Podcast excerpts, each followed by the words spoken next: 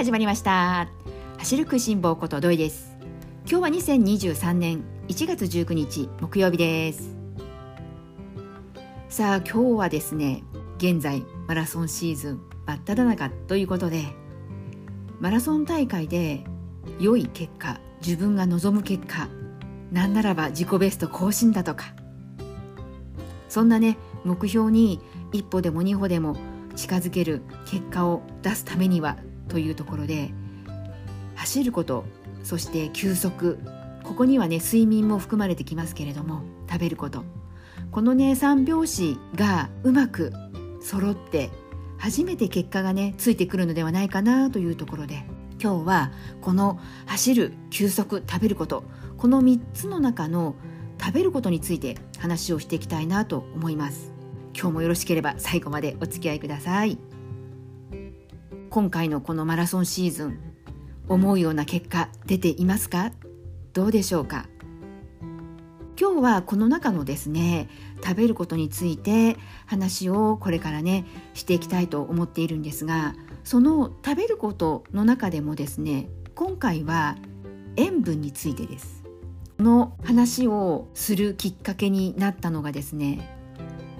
今回ご主人の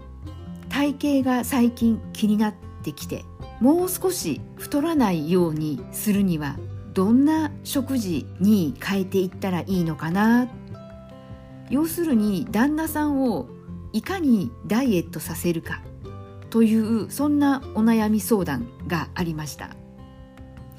それでですね話を細かく聞いていったところですね。どうもカロリー的なことよりもむしろ旦那さんがですね濃い味を好む。味が濃いのが好きみたいでかつラーメンも大好き、まあ、ラーメンね私も大好きです。皆さんもねお好きだと思います。それで旦那さんはですね濃いめの味付けが好きだ。それからラーメンも好きでラーメンはよく食べる。もしかすると分の摂りすぎがちょっとこう太りやすい体質につながっているのではないかなということで、まあ、結果としてまずは塩分を少しこう減らすというそんなところから始めてみたらどうかなということになりました。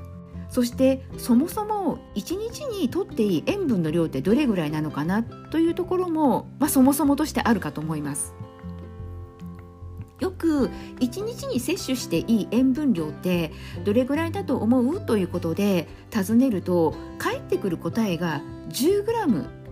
というね答えがよく聞かれます。今日、まあ、この話をねしようと思ったのが、まあ、そういった相談を受けて、まあ、その受けた結果が、まあ、原因としてねあったのが、まあ、その塩分かなというところでこの塩をね気をつけた方がいいよというところに、まあ、たどり着き。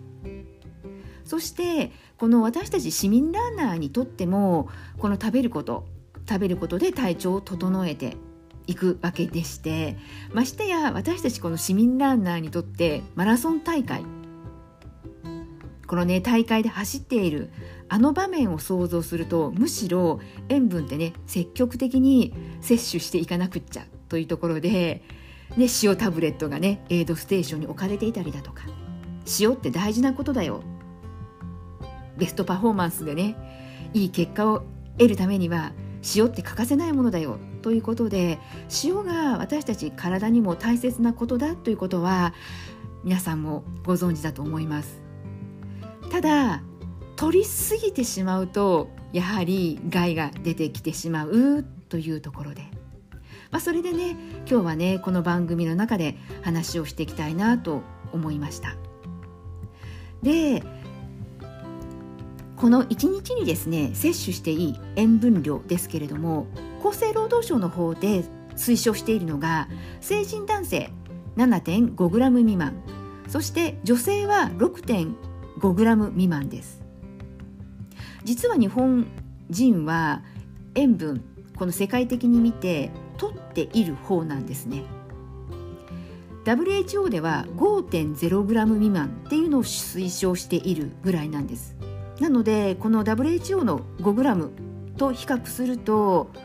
まだまだね日本人は取りすぎているのかなというそんなね一面があります。でも正直この例えば男性 7.5g 女性 6.5g だっって言われてもあまりピンとこないですよね。今回私にその相談をしてくれたその方も普段、えー、毎日台所に立って朝昼晩とこうご飯をね作っているわけなんですけれどもそれでもわざわざ塩分測って作ることなんて普通しないじゃないですか。私自身も普段そんなに塩をねグラム測ってやることはほとんどないんですけれどもただ仕事柄調味料であったりこの材料をグラムでこう測るということはもう日常的にやっていてですね。なのでなんとなくこの塩の何グラムと言われてもその塩分のこの塩の量というのが想像できるんですね。例えば女性成人 6.5g って言えば塩の 6.5g という量がどれぐらいに相当するのかっていうのは大体こう目で見てわかるんですけれどもなかなかですね普段こう測る計量するということが普段料理する中ではなかなかやらないことだから数字で見てもそれが実際どれぐらいの量なのかっていうのがピンとこないよというのが普通だと思うんですね。そして旦那さんがラーメンが好きだということでインスタントラーメンもよく休みの日だとかもしかすると会社でお昼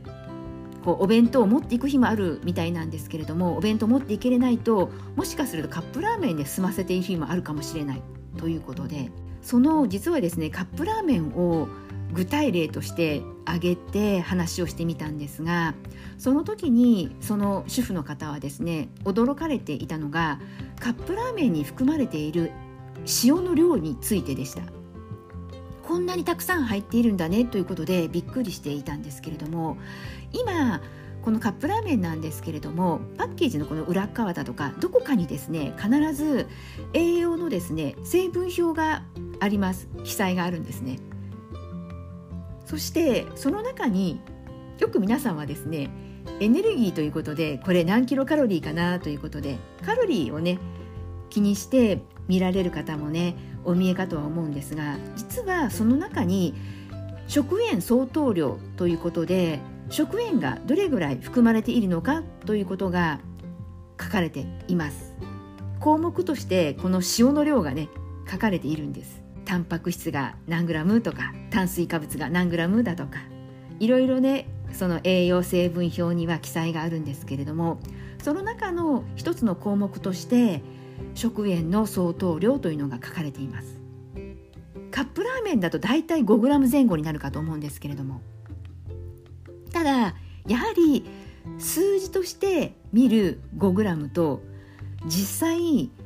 塩として見る 5g っておそらく印象がガラリと変わってくると思うんですね。実際塩 5g というと相当な量なんです。実際ですねその主婦の方に今家にあるストックされているインスタントラーメンこれを引っ張り出してきてもらってパッケージの裏に書かれている食塩相当量が何グラムになっているかっていうのを見てもらってですね。そしてそこに記載されていた食塩の量 5.2g だったんですけれどもその量を家の量りで塩測ってもらいました。そして 5.2g まあ約 5g の塩ですよね。それが実際どれぐらいの量なのかというのを目で見ていただいたんですね。そうすると普段お料理を作ったことのある方であればなんとなく塩をねひとつまみパラパラっとこう振るとどれぐらいの濃さの味の塩分になるのかっていうのはなんとなくこうイメージできるかと思います。なのでその感覚から見たカップラーメン1食に含まれている 5g の塩っていうのがその主婦の方にとってはえまさかこんなにたくさん？というようなそんな感想を言われていました。インスタントラーメンやカップラーメン食べるなとは言わないけれどもちょっとね食べる量を控えてもらおうかなということも言われていましたしあとはそのラーメンでもですね最後のスープの一滴まで残さず食べていたのであれば例えばスープはちょっと残しそうかとかそれだけでもねだいぶ減塩にはつながってくるかと思うのでなのでもともとこの、えー、相談してくれた主婦の方は旦那さんの太り気味になってきているっていうことを気にしてだったんですけれども、まあ、その前にカロリーで栄養の摂取カロリーというのも肥満と強いつながりがあるんだけれども話をよくよく聞いているとどうも摂取カロリーよりも塩分を気をつけた方がいいのではないかな健康的にね過ごすためにはいいんじゃないのかなというふうなそんな結果でした。なので私たち市民ランナーにとってこの塩塩分っていうのはどちらかというと私たち市民ランナーって塩取らなくっちゃというふうにね、えー、考えがちになられる方もねお見えかと思います。なのでやはりこのほどほどというねましてや厚生労働省が推奨している塩分の量っていうのがあったりするのでもし今この番組聞いてくださっている市民ランナーの方で走ることも好きだけど食べることも大好き。そしてよくねインスタント食品を食べてしまうラーメン大好きでという方お見えでしたらですねまずストックしてあるカップラーメンの裏をねちらっと見ていただいて栄養成分表そこに食塩相当量として何グラムって記載してあるのか一度ご自身の目で見て確かめていただきたいなと思います。そしてもし家にはりがあるのであれば実際塩の量そこのねカップラーメンに書かれていた塩の量を測ってみてください。おそらくですね想像以上の量になるかなと思います。